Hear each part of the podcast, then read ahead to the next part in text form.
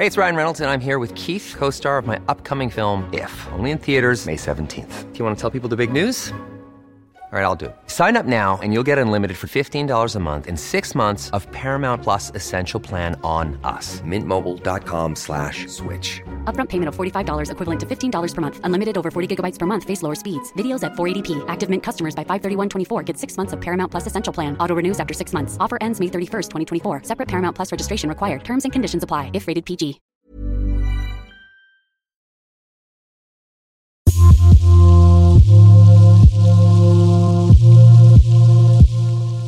أهلا بكم في هذه الحلقة الخامسة من برنامج البرلمان والذي يأتيكم من صوت الذي يهدف إلى إشراك جميع المواطنين في السياسات البرلمانية توصيل قضاياهم وهمومهم إلى ممثليهم في مجلس النواب. يطرح ممارسات ومواقف النواب للفحص والمساءلة الشعبية. يستعد مجلس النواب خلال دورته الحالية لمناقشة مشروع قانون معدل لقانون النزاهة ومكافحة الفساد. ومن المتوقع أن يحظى مشروع القانون بمناقشة جدية من قبل النواب والمواطنين. ليس فقط بسبب التعديلات المقترحة وإنما لأن موضوع الفساد يتصدر نقاشات وحوارات وأحاديث الأردنيين. ما هي أهم التعديلات على القانون؟ ما هو حجم الفساد في الأردن؟ كيف يمكن لمجلس النواب أن يعزز دوره الرقابي سواء من خلال القانون هذا أو بشكل عام في تعزيز منظومة النزاهة ومكافحة الفساد؟ وما هو رأي المواطن في كل ذلك؟ هذا ما سوف نستمع إليه في تقرير الزميل محمد فريج. لا يوجد في الأردن دراسة أو جهة تقول لنا حجم الفساد. أحد المؤشرات الدولية يقول مدركات الفساد أو الانطباع عن الفساد في الأردن هو المؤشر الوحيد الممكن لقياس الظاهرة. هيلدا عجيلات الرئيس التنفيذي لمركز الشفافية الأردني. هيئة النظام كف الفساد آه، بتعمل تقرير سنوي وبتقدمه وممكن إنه يكون هو المرجع الأساسي الحالي لمعرفة قديش قضايا الفساد الموجودة وقديش منها تم تصويبها ومنها تم تحميلها القضاء. بس يمكن هذا التقرير عم يرصد جهود الهيئة مش عم بيرصد فعلا حجم الفساد الموجود في البلد. 100% هذا هيك أنا قلت لك هو الحالي هو الوحيد على المستوى الوطني. ولكن لا يوجد هناك فعليا قديش حجم الفساد وقديش ترجمة انت بتعرف عندك فساد إداري وفساد مالي. المشكلة الأساسية هي الثغرات الموجودة في بعض التشريعات وأيضا التطبيق. نحن نعلم دائما يعني سيادة القانون مهمة جدا وهذا تطرق إليها جلالة الملك نعم. الأوراق النقاشية. فالمشكلة آه برجع بنقول على آه بعض التشريعات ومدى آه جدية تطبيقها حتى تقدر تحصر الفساد. هذا التقديم كان مهما. لنقول إن الحكومة أحالت القانون المعدل لقانون هيئة النزاهة ومكافحة الفساد لمجلس النواب في ملحق مضاف لجدول أعمال الدورة الاستثنائية الثانية. المراقبون يقولون إن القانون سيحظى بأهمية من المناقشة لكنه لن يعرض على المجلس قبل الانتهاء من مناقشة القانون المعدل لقانون ضريبة الدخل. لكن هل نحن بحاجة لتعديل القانون وهل هناك ثغرات في التعديلات المقترحة؟ بالمناسبة آخر تعديل كان على هذا القانون عام 2016 هلا هناك في الاتفاقية الدولية فصل ثاني يتطرق إلى الوقاية من الفساد هناك آليات وأدوات وإجراءات أثبتت نجاح نجاحها على مستوى دولي لكن السؤال هنا مدى جدية الحكومة الأردنية على تبني هذه الأدوات والسياسات والإجراءات في مكافحة الفساد. نعم. أنا بعتقد شخصيا أن المؤسسات الرقابية في الأردن ضعيفة. وبصراحة آه إنه آه نحن طلبنا ولا زلنا نطالب باستقلالية هيئة النزاهة ومكافحة الفساد ماليا وإداريا. حزيران 2005 حسب ما بتذكر.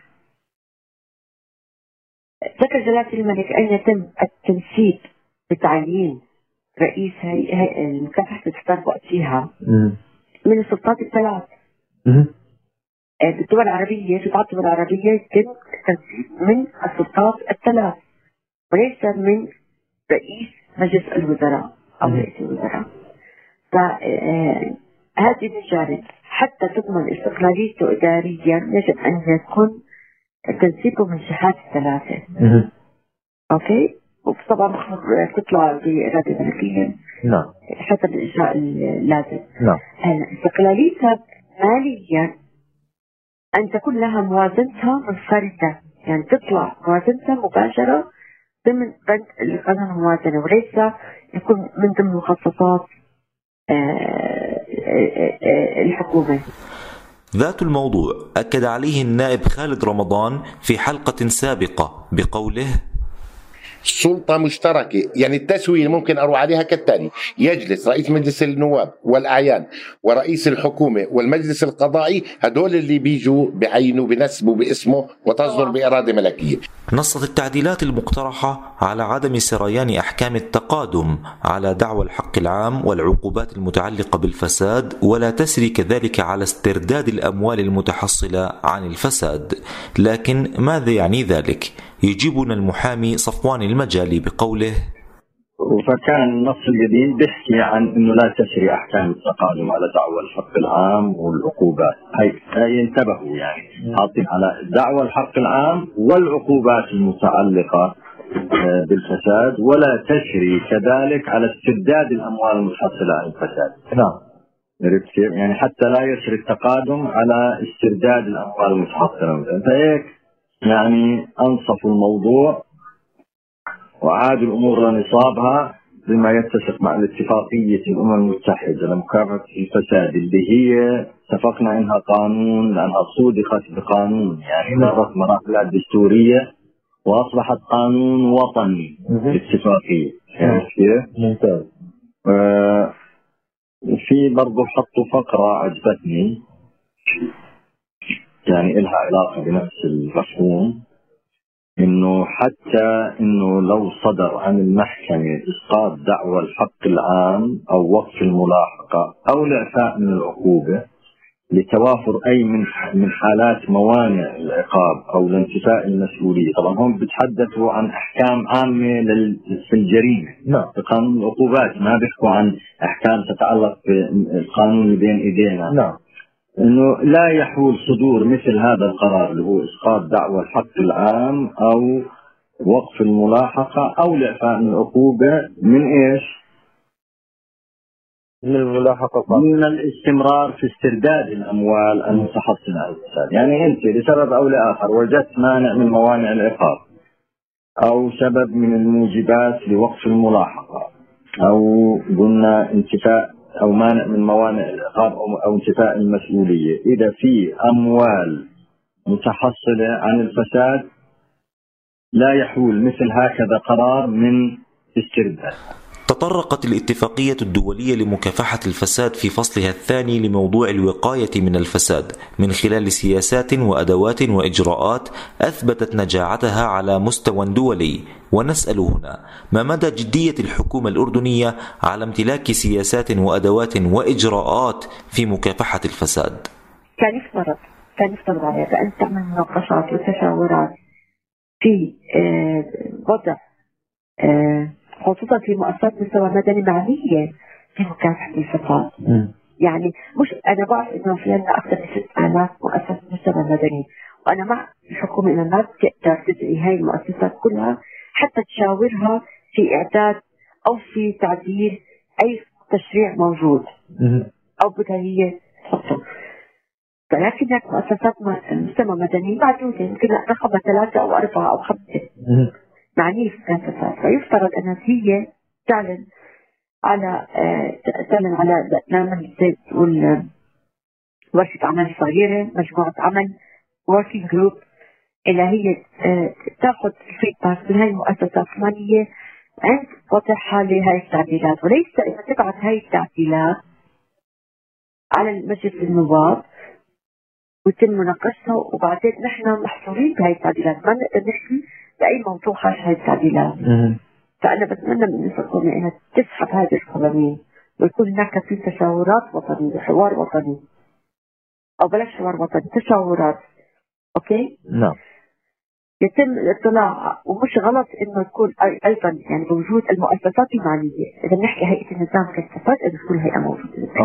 المعلومات أن يكون هناك مجلس معلومات موجود. موجود ممثل عندنا م- ممكن كمان يكون ممثلين عن عن آه، نقابة الصحفيين ونقابة المحامين.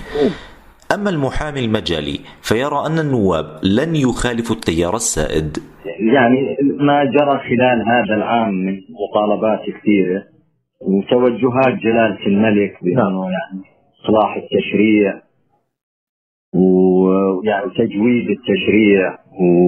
ولما صار يقول يعني إحنا بدنا نكسر ظهر الفساد يعني فلا أتوقع أن يجرؤ حتى ولو نائب مع احترامنا لكل النواب. يعني لا أتوقع أنه يتجرؤوا بأنه يعلقوا على هاي المادة ويمرقوها بحيث إلغاء.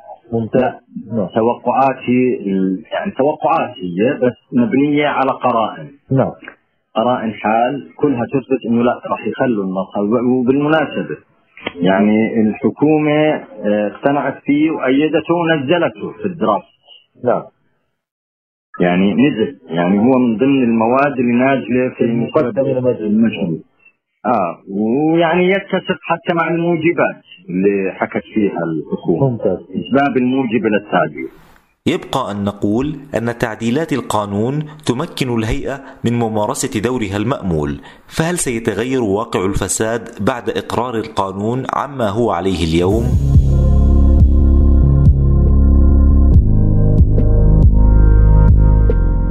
ماذا عن مجلس النواب؟ ما هي الأهمية التي ستعطى لمشروع القانون ودور المجلس نفسه وتقييمه لحجم الفساد؟ الزميل وليد حسني التقى بالنائب خالد البكار رئيس اللجنة المالية وكان هذا الحوار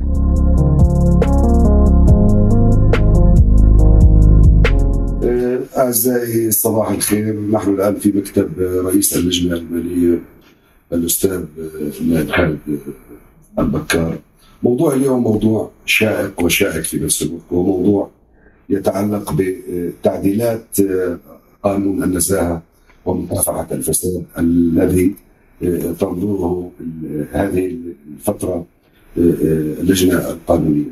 لكن في الإطار نفسه هذا الموضوع موضوع الفساد والنزاهة لا يزال موضوعا ضاغطا وموضوع ربما حديث الساعة وحديث يتكرر في كل دقيقة بين المواطنين وبين المسؤولين وهو في نفس الوقت أيضا آه، آه، موضوع في غاية الخطورة وفي غاية الأهمية في نفس الوقت نتحدث معكم عبر برنامج برلمان آه، الذي يبث عبر برنامج صوت شرف لنا أن نتلقى مساهماتكم وتعليقاتكم وأسئلتكم أيضا.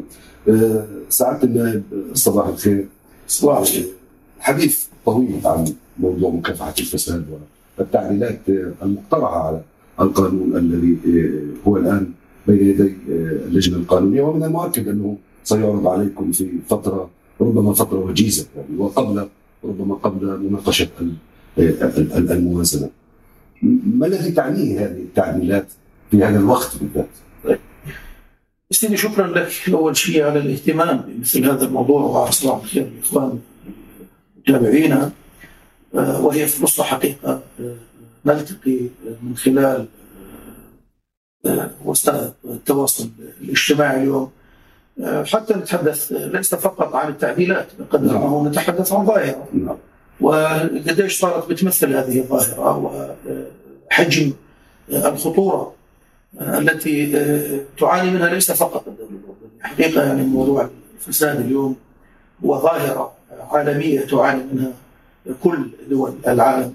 الحديث اليوم فقط عن التفاوت ما بين دولة وأخرى هو عن النسب.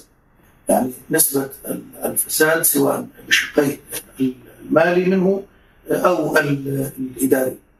وكما تعلم ظهر في الآونة الأخيرة حقيقة في العشر سنوات. آه، طفى إلى السطح مصطلح بأن الفساد قد نخر اغلبيه مؤسسات الدولة. ويمكن في مرحلة السبعينيات والثمانينيات والتسعينيات كون الأردن أوضاعه الاقتصادية لم تكن بهذا الحرج ولم تكن بهذا الضغط فما أخذت هذه الظاهرة العناية اللازمة والرعاية اللازمة في ذلك الوقت للبدء بمكافحتها منذ ظهورها ومنذ البدء في ممارستها نعم. ولكنما وقد تراكمت الأمور وبدأت الأوضاع الاقتصادية تسوء وبدأت المؤشرات الاقتصادية تتجه إلى السلب أكثر منه إلى الإيجاب. وبدأت الضائقة ضائقة معيشة المواطنين تزداد شيئا فشيئا. فبدأت الدولة تدريجيا تبحث عن ضبط لجوانب الهدر سواء في المال العام أو في القرارات التي تحمل الخزينة لأنه كما تعلم حتى الفساد الإداري وأنا دائما مسمى أن الفساد الإداري هو فساد دائم لأن ذلك القرار يحمل الخزينة النفقات دائمة لا تتوقف بينما الفساد المالي هو مرة واحدة ويذهب هذا لا يعني أننا نتحدث عن جزء أقل خطورة من جزء. ممكن هنا سعادتك يعني هل هناك علاقة ما ما بين آه، ارتفاع آه، موازنة الدولة في كل عام ومعطيات الفساد؟ بدون شك إحنا اليوم آه، يعني ما دمنا نتحدث عن أوضاع اقتصادية سائده وما دمنا نتحدث عن أرقام سائده هذا السوء لا يرتبط كله فقط في تزايد حجم الإنفاق في آه، اقتصاد الدولة. ابدا ولا في مالية الدولة. هذا ليس صحيح.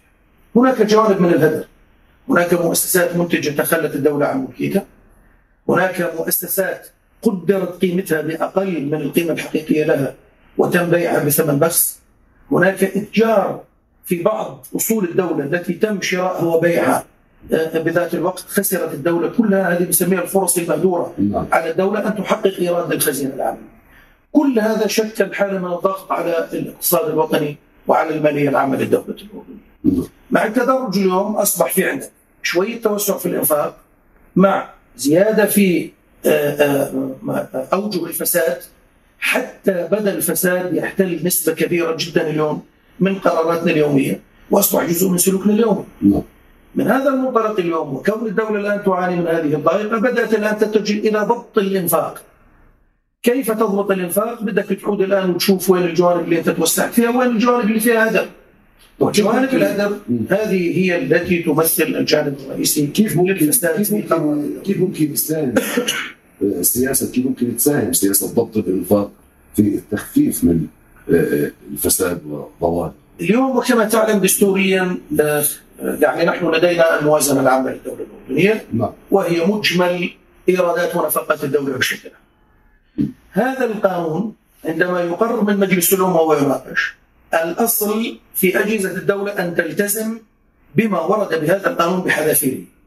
هناك ذراع رقابة مالي لمجلس النواب وهو ديوان المحاسبة الذي مرارا قدم الكثير من الملاحظات على أوجه من الفساد وتغول وعدم أو تجاوز لصلاحيات ممنوحة لصناع قرار أصحاب قرار تجاوز لصلاحيات ممنوحة لهم بموجب الأنظمة والقوانين والتعليمات الصادرة ومع ذلك نجد بأن هذه التقارير لم تأخذ حقها الكامل في النقاش.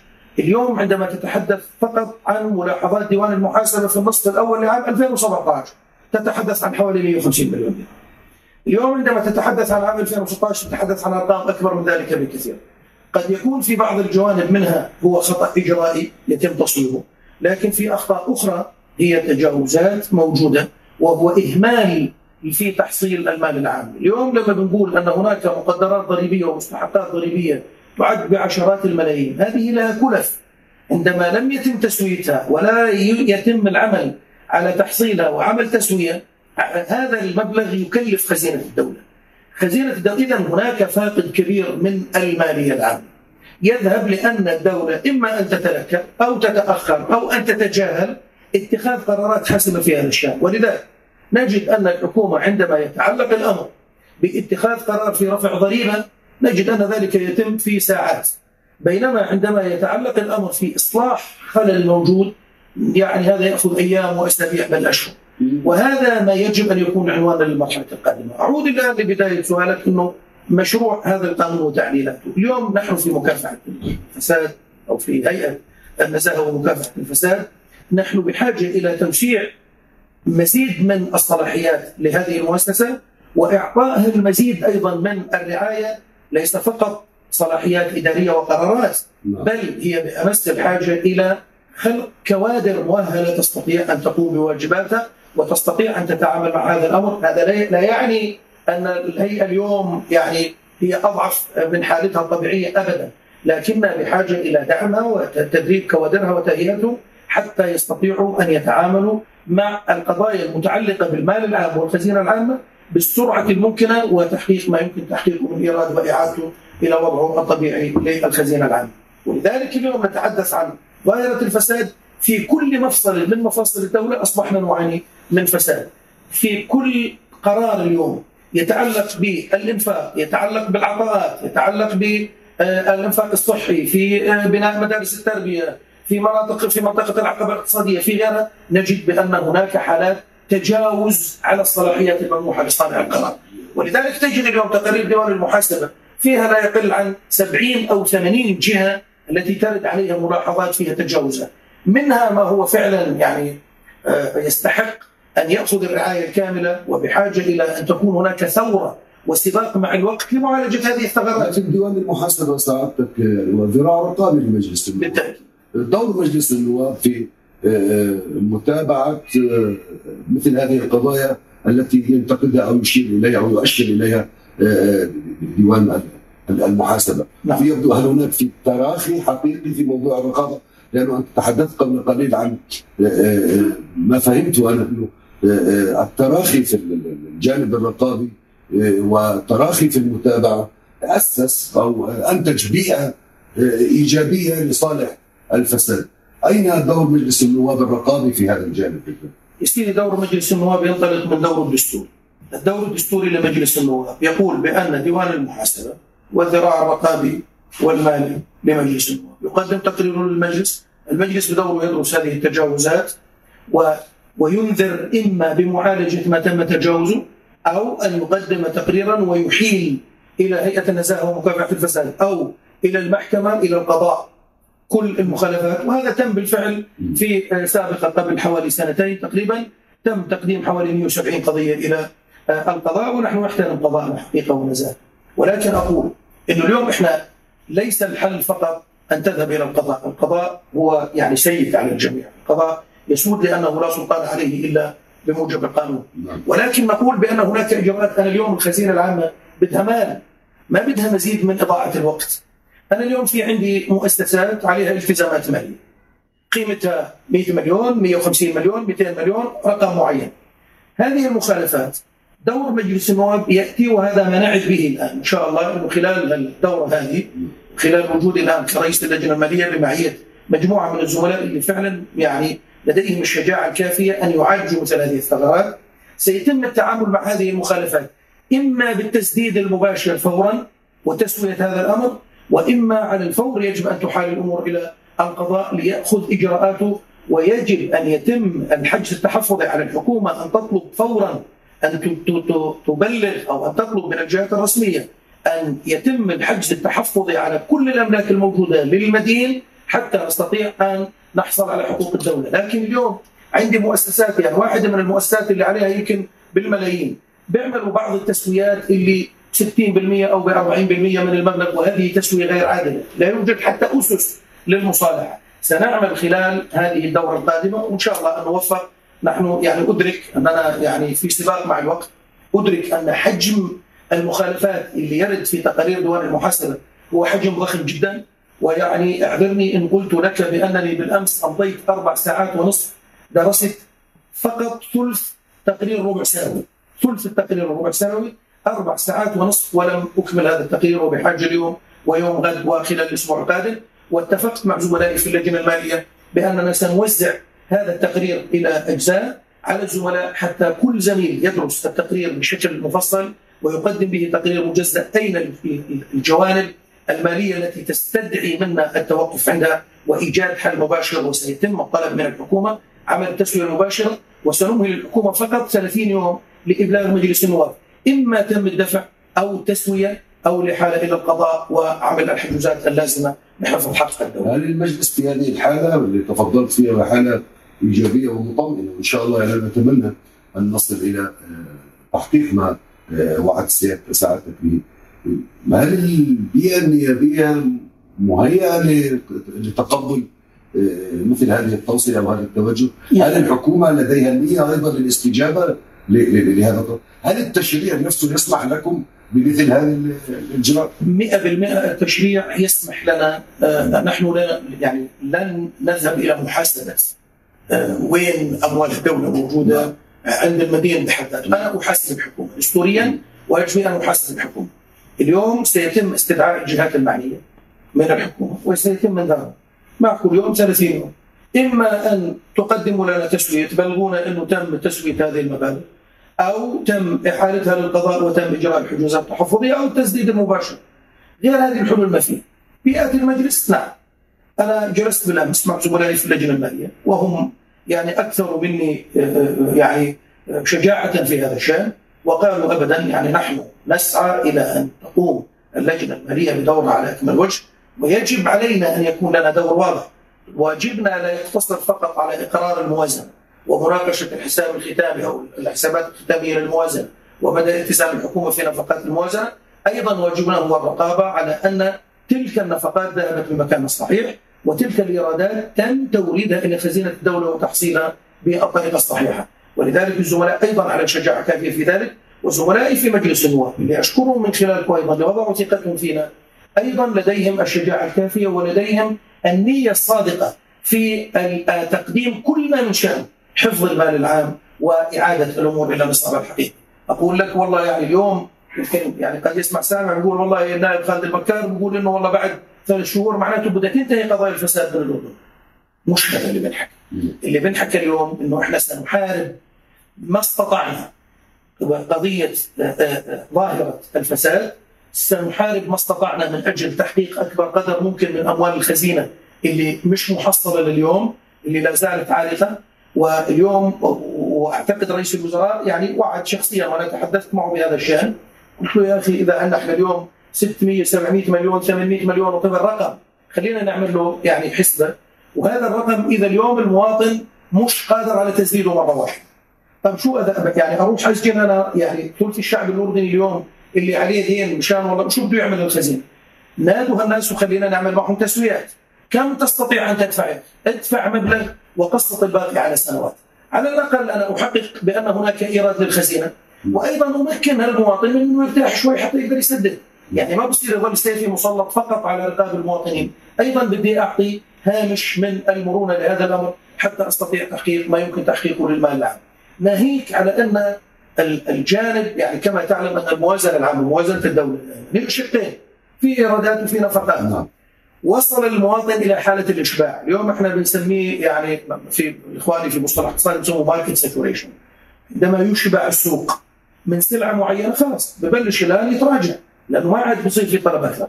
اليوم وصل المواطن الأردني إلى حالة الإشباع من تحميل مزيد من الضرائب لتحقيق مزيد من الإيراد للخزينه.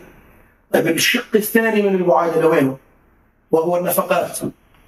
لذلك اليوم بدنا نتحدث عن لا يعقل أنه دولة اليوم تعاني ما تعانيه من ال 2011 لل 2014 بثلاث سنوات أو أربع سنوات. بيرتفع الإنفاق الجاري 15% الجاري وأنا أتحدث عن الجاري. لا يعقل هذا الكلام. يعني من المفروض اليوم إنه نلاقي لنا جوانب نقدر نخفض منها؟ وأنا حقيقة يعني ما بدي اليوم آه، يعني يكون حديثي به نقد أكثر مما هو طموح للمستقبل بتحسين وتقديم أداء للجنة مجلس النواب اللجنه المالية لمجلس النواب بطريقة مختلفة. اليوم نحن نتحدث عن استغلال وقتنا. الفترة الزمنية اللي معنا اليوم لمدة سنة واحدة. يعني هذه غير كافية إذا بدي أدخل بكل التفاصيل، إذا بدي أجيب كل مؤسسات الدولة وأظل يعني بنقاشي مضيعة من الوقت. ربع ساعة هون نصف ساعة هون. بس مجرد إنه والله ليش أنا بدي أنفق 50 مليون وليش بدي أنفق 20 مليون وليش؟ أنا أعتقد أن 82% من نفقات الدولة الجارية تتمركز في أربع جهات رئيسية. هذه الجهات بحاجة إلى 80% من جهد اللجنة المالية للنقاش حول كيف نستطيع أن نخفض الانفاق الجاري. هذا في موضوع مناقشة الموازنة. نعم. أنا اذا سمحت لي يعني سؤال يطرح نفسه وكم حجم الفساد؟ هل لديكم أرقام؟ يعني أقول لك بامانه القضية ليست متعلقة فقط بالفساد لا زالت الأرقام غير دقيقة في كثير من اليوم نحن بصدد مناقشة قانون الضريبة وصدقني إذا قلت لك بأنه لا يوجد دراسات حقيقية تحدد لي من هي الطبقة الفقيرة ومن هي الطبقة الوسطى بالأردن؟ ما في. طب كيف ممكن تناقش القانون؟ وهذه مشكلة. بالأمس كنا في لجنه الاقتصاد والاستثمار وقلنا إنه يعني كيف اجتهدت الحكومة وتقدمت بمشروع قانون؟ وبتقول أنا عندي مشروع قانون لا يمس الطبقة الفقيرة والوسطى، من هي الطبقة الفقيرة اللي لا يمسها؟ تعالوا خلينا نتفق. مشان نعرف من هي الطبقة الفقيرة ومن هي الطبقة الوسطى مشان نشوف القانون هذا بطوله ولا ما بطوله. ولذلك الفساد مستشري الفساد كبير. حجم العينات الانتقائية, الانتقائية التي يحصل عليها ديوان المحاسبة وحجم المتابعة الكبير الذي يقوم به بكل مفاصل القرارات الإدارية والعطاءات التي لها انعكاسات مالية ديوان المحاسبة كبير جدا. اليوم اطلع على تقارير ديوان المحاسبة تجد أنه أكبر من من تقرير الموازنة أكبر من قانون الموازنة ولذلك الفساد كبير لكن لا يوجد اليوم نسبة. لكني أكاد أقول ولا أريد اليوم أن أدخل بأنه والله إحنا واصلين إلى حالة ميؤوس منها أبدا مش هذا لا لكن ظاهرة الفساد بدأت تظهر بأنها ظاهرة قوية جدا ومؤثرة وتستدعي الانتباه والرعاية وبذل المزيد من الجهد للحد منها والتخفيض منها. حديث طويل يتحدث يعني يدار الآن وربما أشرت إليه في نهاية حديثي كلام حديث يقال ولا أعتقد مدى صحته أن الفساد في الدولة أصبح أقوى من الدولة نفسها. هل هذه المقولة وهذا الظن صحيح؟ يعني هذا هذا كلام أخي وليد أنا بعتقد أنه مبالغ به وهذا كلام يضع بالنفس يعني يقود النفس إلى حالة من الإحباط وهذا ابدا وليس صحيح. الدولة قوية الدولة قوية بمؤسساتها الدولة قوية بأجهزتها الدولة قوية بشعبها الدولة قوية بقيادتها اللي عمرها ما كانت يعني تزاحم المواطنين الأردنيين على أي قرارات إدارية لها تبعات مالية أو غيرها. ولذلك ما دمنا نتحدث عن دولة بقيادتها وبمؤسساتها وبشعبها لديه النية الصادقة والإرادة والعزيمة القوية. على محاربة هذه الظاهرة مهما كبر الفساد لن يستطيع أن ينال من الدولة. ولكن أتحدث بصراحة الظاهرة تستدعي الانتباه تستدعي تفشت تفشت. أصبح للفاسدين آه، أذرع في مؤسسات الدولة موجود. وهذا بكل دول العالم مش بس منهم لكن أقول بمنتهى الصراحة لا يمكن للفساد أن يكون أكبر من الدولة إلا إذا الدولة تقاعست عن هذه الدولة إذا الدولة تراجعت تقهقرت إلى الخلف وقالت أنا آه، بدي أسكت أو بدي والله أطبطب على بعض مظاهر الفساد هون ومظاهر الفساد هون ذيك الساعة بصير حتى اللي مش فاسد يستقوي على الدولة ويفسد. ولذلك أقول أننا بحاجة اليوم. بالقانون سلطاننا اليوم بالقانون. نعم. استنادنا إلى الدستور. إحنا اليوم لا بنتهدد الناس ولا بدنا نروح آه، نصارع الناس ولا بدنا نشهر سيوفنا في وجوه الناس لكننا نشهر سيف القانون بوجه الفاسد والمعتدي على المال لكن هذه التشريعات الناظمة لمكافحة الفساد وهي تشريعات كثيرة في الحقيقة وربما من بينها آه، التعديلات المقترحة على قانون هيئة النزاهه ومكافحه الفساد هذه التشريعات هل كانت برايك كافيه لحد من ظاهره الفساد؟ هل نحن بحاجة إلى تعديلات أوسع وإلى قوانين أوسع للحد من هذه الظاهره ومكافحتها؟ وأيضا ربما نحتاج إلى تشريعات، هل نحتاج تشريعات أيضا لنطمئن المواطنين بأن الدولة جادة وأن مجلس النواب أيضا باعتباره سلطة دستورية جاد في هذا الموضوع؟ هل نتقدم بهذا الاتجاه؟ أخي هناك فرق كبير ما بين الجمود التشريعي والاستقرار التشريعي. نعم. نحن اليوم نتحدث عن استقرار تشريعات ناظمة لشؤون الدولة العامة. نعم. هذا هذا الاستقرار لا يعني أن هناك جمود. يعني أننا في حالة المستمر وكما يعني يقول إخواننا القانونيين والامنيين أن الجريمة دائما تسبق القانون. الخطأ يعني يوجد ومن ثم تأتي بالتشريع المناسب له.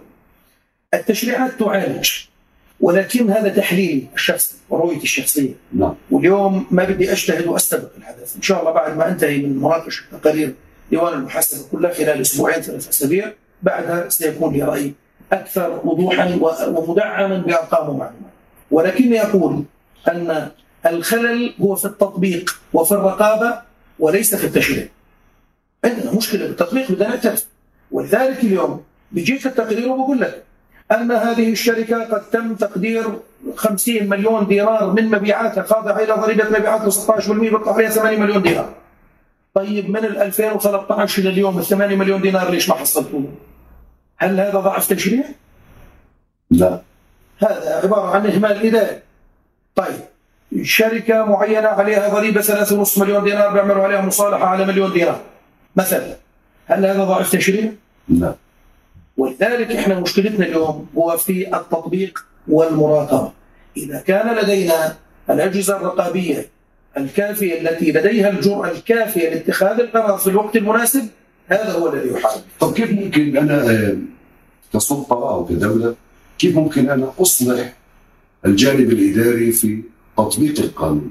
كيف؟ حساب العقاب. رب العالمين قال لنا من يصلي ويصوم ويقوم بال... بال... بأركان الإسلام له الجنة ومن يبتعد عن ذلك فله النار. ولنا في ذلك نهج. نعم. إذا ما حسبنا وعاقبنا لن ي- يا أخوي أنا اليوم إذا أخطأت. وإيدي طالت على المال العام. وما وجدت من يحاسبني ستطال يدي أيضا جهة أخرى من المال العام. وستطال أيضا جهة ثالثة ورابعة وخامسة. وغيري س... يعني هذه عدوى. غيري بده يطلع بيقول لك ما هو فلان. يعني مد تغول على المال العام وما حدا حسب ولذلك حتى لما بدك تيجي تحاسب الناس مرات. وهذا اللي أنا دائما أقول لا يجوز أن تناقش آه، آه، فساد ال 2013 بال 2018 انتهى. ما بصير. غير المنتهى. أنا مجرد ما أعطيت هامش وقتي خمس سنوات خسرت الخزينة العامة. اضطرت الخزينة العامة للاستدانه اضطرت للإذعان لبعض القرارات ذات السيادة لأنها مضطرة مشان يأهلها صندوق النقد الدولي وغيره لأنها غير قادرة على تسديد التزاماتها. بدها تروح على صندوق النقد الدولي مشان يقول والله يا جماعة ماشيين بإجراءات سليمة يا عمي اقرضوهم. اذا إحنا لأنه ما جبنا حقنا بالمال خلال السنوات الماضية تراكمت علينا الأمور. صار في عندنا عجز اضطرينا نمد إيدينا للغير مشان إحنا نستدين ونطلب المساعدات. مع أنه مالنا موجود بين إيدينا بس مش عارفين نحصله. ولذلك اليوم إذا بدك تتعامل مع ظاهرة الفساد تعامل حازم عليك أن تتعامل مع هذه المخالفات بسنتها وهذا ما يعني أعد إن شاء الله أن لا أجد معيقات. هذا ما أعد إنه اليوم بنشتغل قاعدين على تقرير ديوان المحاسبة ل 2016 و2017 واليوم التقارير الربعية ل 2017 أعطيناها أولوية. والهدف من ذلك هو أن تعالج في وقت في وقت قصير جدا. نعم. هذا ما نسعى له في هذه السنة. طب مين بيتحمل مسؤوليه مسؤولية التاجيل ومسؤولية التراخي على الاقل في مين بيتحمل المسؤولية؟ هل التراخي هذا يمكن أن نصفه بأنه وجه من وجوه الفساد الاداري جزاك. يعني هو بدون شك لا أستطيع أن آخذه بحسن. هو بدون شك إهمال. وكل من لم يقم بواجبه هو جزء من منظومة الفساد وجزء من من الإهمال اللي أدى إلى ضعف الخزينه بمالها وحقوقها على الآخرين. ولذلك لا يوجد طرف بريء، كل من له يد، كل من هو صاحب قرار ولم يتخذ قراره في الوقت المناسب ولم يحقق الإيراد للخزينة العامة ولم يثر على لم يقم ثورة على مظاهر الفساد والتغول على المال العام وشريك في العملية. مم. آه، لو بدنا نعمل بسيطة أو تقييم للمرحلة اللي فاتت آه، وين نجحنا وين أخطأنا في مكافحة الفساد؟ باعتقادي هذا السؤال يجب أن يطرح يعني يمكن لحاجة للمراجعة يمكن بقدر أقول إنه إحنا آه، أظهرنا آه، لكل الناس بإنه ظاهرة مكافحة الفساد هي ظاهرة آه، تؤذي وتنخر في بنية الدولة الرئيسية. نعم اليوم أقنعنا المواطنين إنه يا جماعة هذا المال العام هو مالي ومالك ومال الثاني والثالث والرابع. وأنتم شايفين انه لما بتمر الدولة بضائقة إحنا اللي بندفع الثمن. نعم ولذلك يجب أن نكون نحن أيضا خط دفاع مع أجهزة الدولة الرسمية للحفاظ على المال. أعتقد أن هذه الثقافة بدأت اليوم يعني إحنا وصلنا هذا واحد. نعم اثنين أعتقد إنه من خلال تركيزنا أيضا على هذه الظاهرة بدأنا آه، نخلق كوادر اول بأول قد تكون قد تكون ليست كافية ولكنها على الأقل أول بأول بدأت آه، تمتهن وتتمرس وتحترف التعامل مع مثل هذه القضايا. القضاء اليوم فرض مساحة كبيرة للتعامل مع مثل هذه القضايا وأصبحت في بعض القضايا تنظر على عجل يعني باستعجال للانتهاء منها. يعني بعتقد أنه إحنا وصلنا إلى مرحلة أننا بدأنا بخلق البيئة المناسبة لمحاربة الفساد، بدأنا بمحاربة بعض الجوانب ويعني ما بقول كل الجوانب ولكن تعرف إنه حتى في بعض الشخصيات اللي كانت يعني في في أذهان الأردنيين من الاستحالة منها وهي تقبع في الصدور الأردنية اليوم. نتيجة تغولها على المال العام ونتيجة عبثها بالمال العام. اليوم نحن بحاجة إلى مش مزيد من إحنا ما بدنا يعني مش مش هدفنا. إنه اليوم أنا أزج بالسجن ال- ال- المواطنين من يخالف القانون؟ القانون بحكم هدفي الرئيسي هو إني أنا في إلي أموال عامة موجودة. عدم تحصيلها. اضطرني إنه تضعف خزينتي. فاضطريت أروح أرجو جهات خارجية مشان تقرضني. الجهات الخارجية حملتني جميلة ويعني أجبرتني على الإذعان لمؤسسة صندوق نقد دولي. صندوق النقد الدولي رجع عندي قال لي مشان أهلك أنا مطلوب منك واحد اثنين ثلاث أربعة. من التنازلات مشان أقدر آخذ منه هالشهادة اللي أروح اقترض فيها أو آخذ منه قروض بفوائد مدعومة. اذا بالنهاية ما بقول كل ما يحتاجه الاردنيين من قروض وديون هو مرتبط به عدم تحصيل الأموال، لكن على الأقل في جزء منها. اليوم أنا بعمل أزمة في الشارع الأردني بقانون ضريبه الدخل مشان أحصل 1% من الناتج المحلي الإجمالي قيمته بحدود ال 280 مليون دينار. طيب أنا اليوم إذا بعطيك تقارير فقط نصف سنة بال 2017 بعطيك هذا الوصف. هي تقارير دول المحاسبة. تقارير ديوان فلذلك القضية لا تتعلق فقط بأنه والله يعني أنا مش هدفي أنا لست بصراع مش بحلبة مصارعة مع المواطن. القضية ليست مين بيكسب الثاني. القضية هو من يستطيع أن يحصل على الحق العام راح نفسه سألتك هل ال- وصفات ال- ال- صندوق النقد والبنك الدولي والتوسع في الاقتراض الداخلي والخارجي ساهم باتساع منظومه الفساد أو خلينا نقول آه، أصابع الفساد وخيوط الفساد؟ هي لا هي معكوسة معكوس معكوسة لا نعم. هو الفساد والإهمال و- والتوسع في الإعفاءات حجم الإعفاءات ما عندي رقم اليوم حتى أكون صادق مع نعم. مع متابعينا لكن على لسان وزير ماليه سابق حجم الإعفاءات لسلع وخدمات معينة فاق 2.5 مليار. رقم وزير الداخليه عمر ملحس تقدروا ترجعوا له. هذا كلام منه إلي شخصي واعلن 2.5 مليون حجم التوسع طيب أعطينا اعفاءات لقطاعات معينة كحوافز اقتصادية. نعم. هل تم إعادة دراستها وشفنا انها موجوديه للخزينه ولا؟ لا؟ أنا اليوم بعطيك اعفاءات من 50 مليون دينار ضرائب بالسنة. بآخر السنة. طيب وفرت لي فرص عمل للاردنيين على الأقل بحجم هذا المبلغ أو بأقل منه بشوي ساعدتني على الأقل بتشغيل الأردنيين في ظل عجزي أنا كقطاع عام عن خلق فرص عمل بدي القطاع الخاص يعمل احلال. هل لما أعطيتك الحوافز أنا هل خلقت لي فرص عمل؟ هل حققت لي جزء من التنمية في مناطق الأطراف؟ هل عملت لي قيمة مضافة على الاقتصاد الوطني؟ هل إعفاءاتي لك نشطتك حتى تتوسع بالاستثمار مشان يصير في عندي توسيع لقاعدة دافعي الضريبه من الأفراد والشركات؟ هل هذا تم ولا ما تم؟ هل تم مراجعة مثل هذه الإعفاءات ومدى جدواها للخزينه؟ أنا أؤكد لك بأن ذلك ما تم ويعني إذا بده يتم خلال الأيام الجاية إن شاء الله نسأل الله إنه نستطيع أن نقدم شيء لكن نعم. حجم الاعباء الملقى على عاتق هذه الحكومة كبير وأنا يعني في خطابي قلته بعدني لليوم باكد دولة رئيس الحكومة الحالي وفريق الوزاري هم في سباق مع الزمن لأنه هم السلطة التنفيذية المسؤولة عن تطبيق البرنامج. نعم.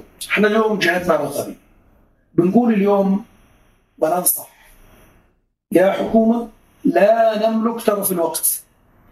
ما عاد الأردني يصدق يقول له والله أنا بال 2019 راح أحقق لك حالة محبوب هذا كلام ما عاد مجدي للأردني. الأردني اليوم بده تقول له إنه أنا عندي 500 مليون 700 مليون دينار. هي موجودات مخصصات للخزينة. على الناس هي اللي جبتن. اللي دفع دفع. اللي عمل تسوية عمل واللي ما عمل هي وديته على المحكمة مشان يعامل بموجب القانون. إما أن يسجن أو يحجز على املاكه ويستتم تسيير موجوداته حتى تسدد الديون العامه. هذه على الأقل تعيد شوية من الثقه للاردني، الأردني بحاجة إلى انه بكرة تقول له أنا عندي الهدر في الإنفاق. المبرمج والمقنن كبير. اليوم أنا لما بطلع على حجم الإنفاق لا زالت الحكومة تتوسع بالإنفاق وخاصة الإنفاق الجاري.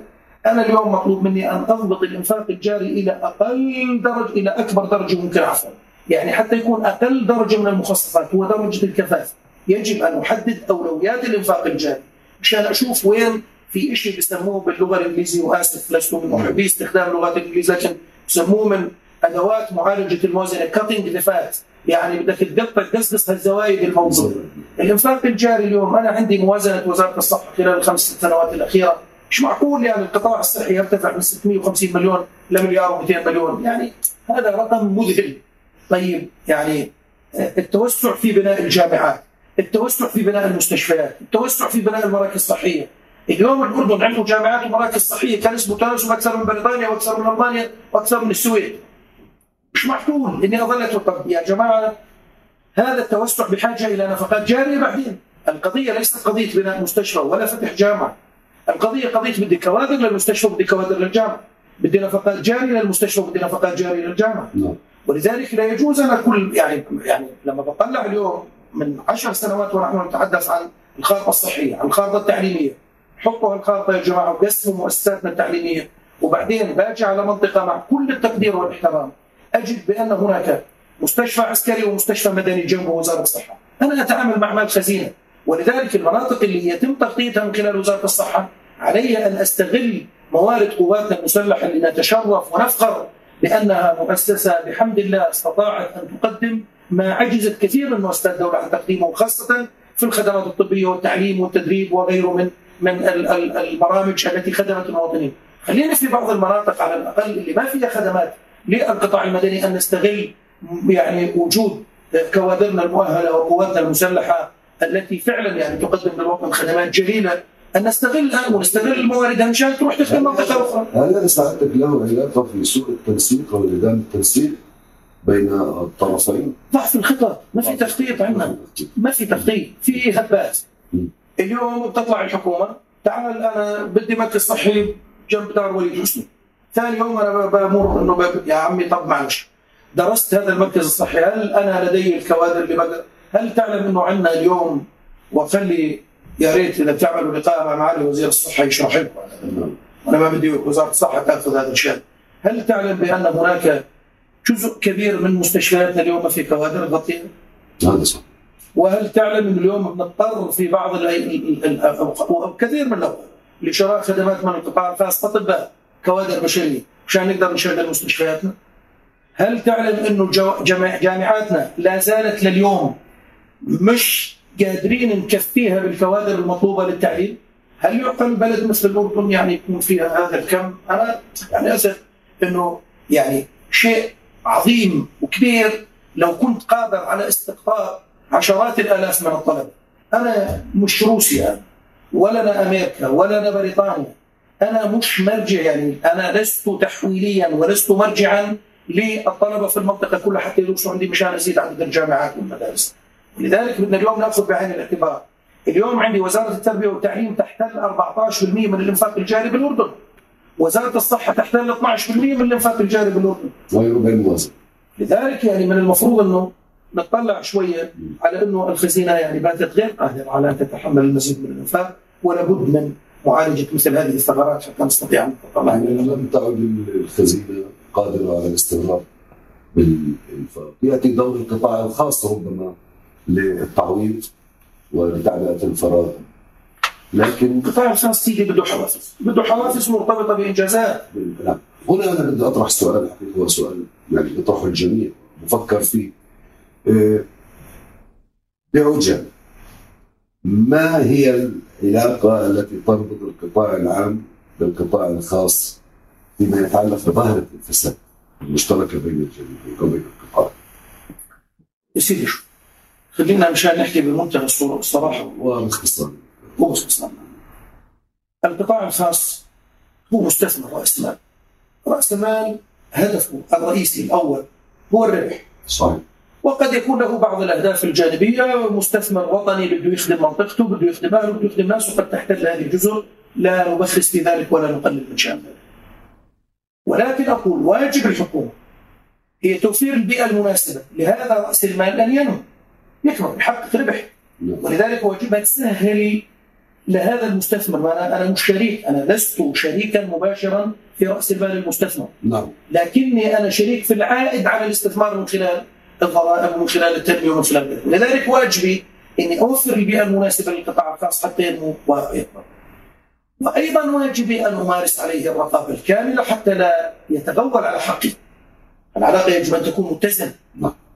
ضعف ويعذرني إخواني في الحكومة ضعف الأداء الحكومي في السنوات الماضية خلى جزء من القطاع الخاص يستسهل عملية تحقيق النمو لرأس مال المستثمر من خلال الالتفاف على الأنظمة والقوانين بمساعدة القطاع العام. ومن هنا بدأت ظاهرة الفساد تتفشى في العلاقة بين الطرفين. لكن إحنا لدينا قطاع خاص قوي، لدينا قطاع خاص محترم. للأمانة ضعف الحكومة في إدارة العلاقة مع القطاع الخاص هي التي أدت إلى تعثر هذا القطاع وضعفه. لذلك اليوم حتى القطاع الخاص بدأ يقلص من استثماراته وبدأ يعني يسرح من بعض الموظفين الموجودين عنده لأنه غير قادر على تحقيق المزيد من الأرباح وهذا رأس مال. يعني ما بيقدر يتحمل خسائر يعني لسنوات طويلة؟ ولذلك بقول على الحكومة أن تعيد النظر في علاقتها مع القطاع الخاص بموجب عاملين رئيسيين. العامل الأول هو يتعلق بتقديم كافة الحوافز التي يستحقها هذا القطاع إذا حقق عائد اليه ما يتعلق بخلق فرص عمل وتحقيق تنمية وغيره من الخدمات التنموية في مناطق المملكة. هذا من ناحية. ومن ناحية أخرى هي أن نراقب على هذا القطاع بأنه يلتزم أيضا بالقوانين الناظمة ولا يلتف على حقوق الدولة ويدفع حقوق الدولة بالكامل. شكرا. شكرا جزيلا سعد. الشكر لك والزملاء نشكر لكم متابعتكم وهذا وليد حسني يحييكم من برنامج الصوت شكرا جزيلا.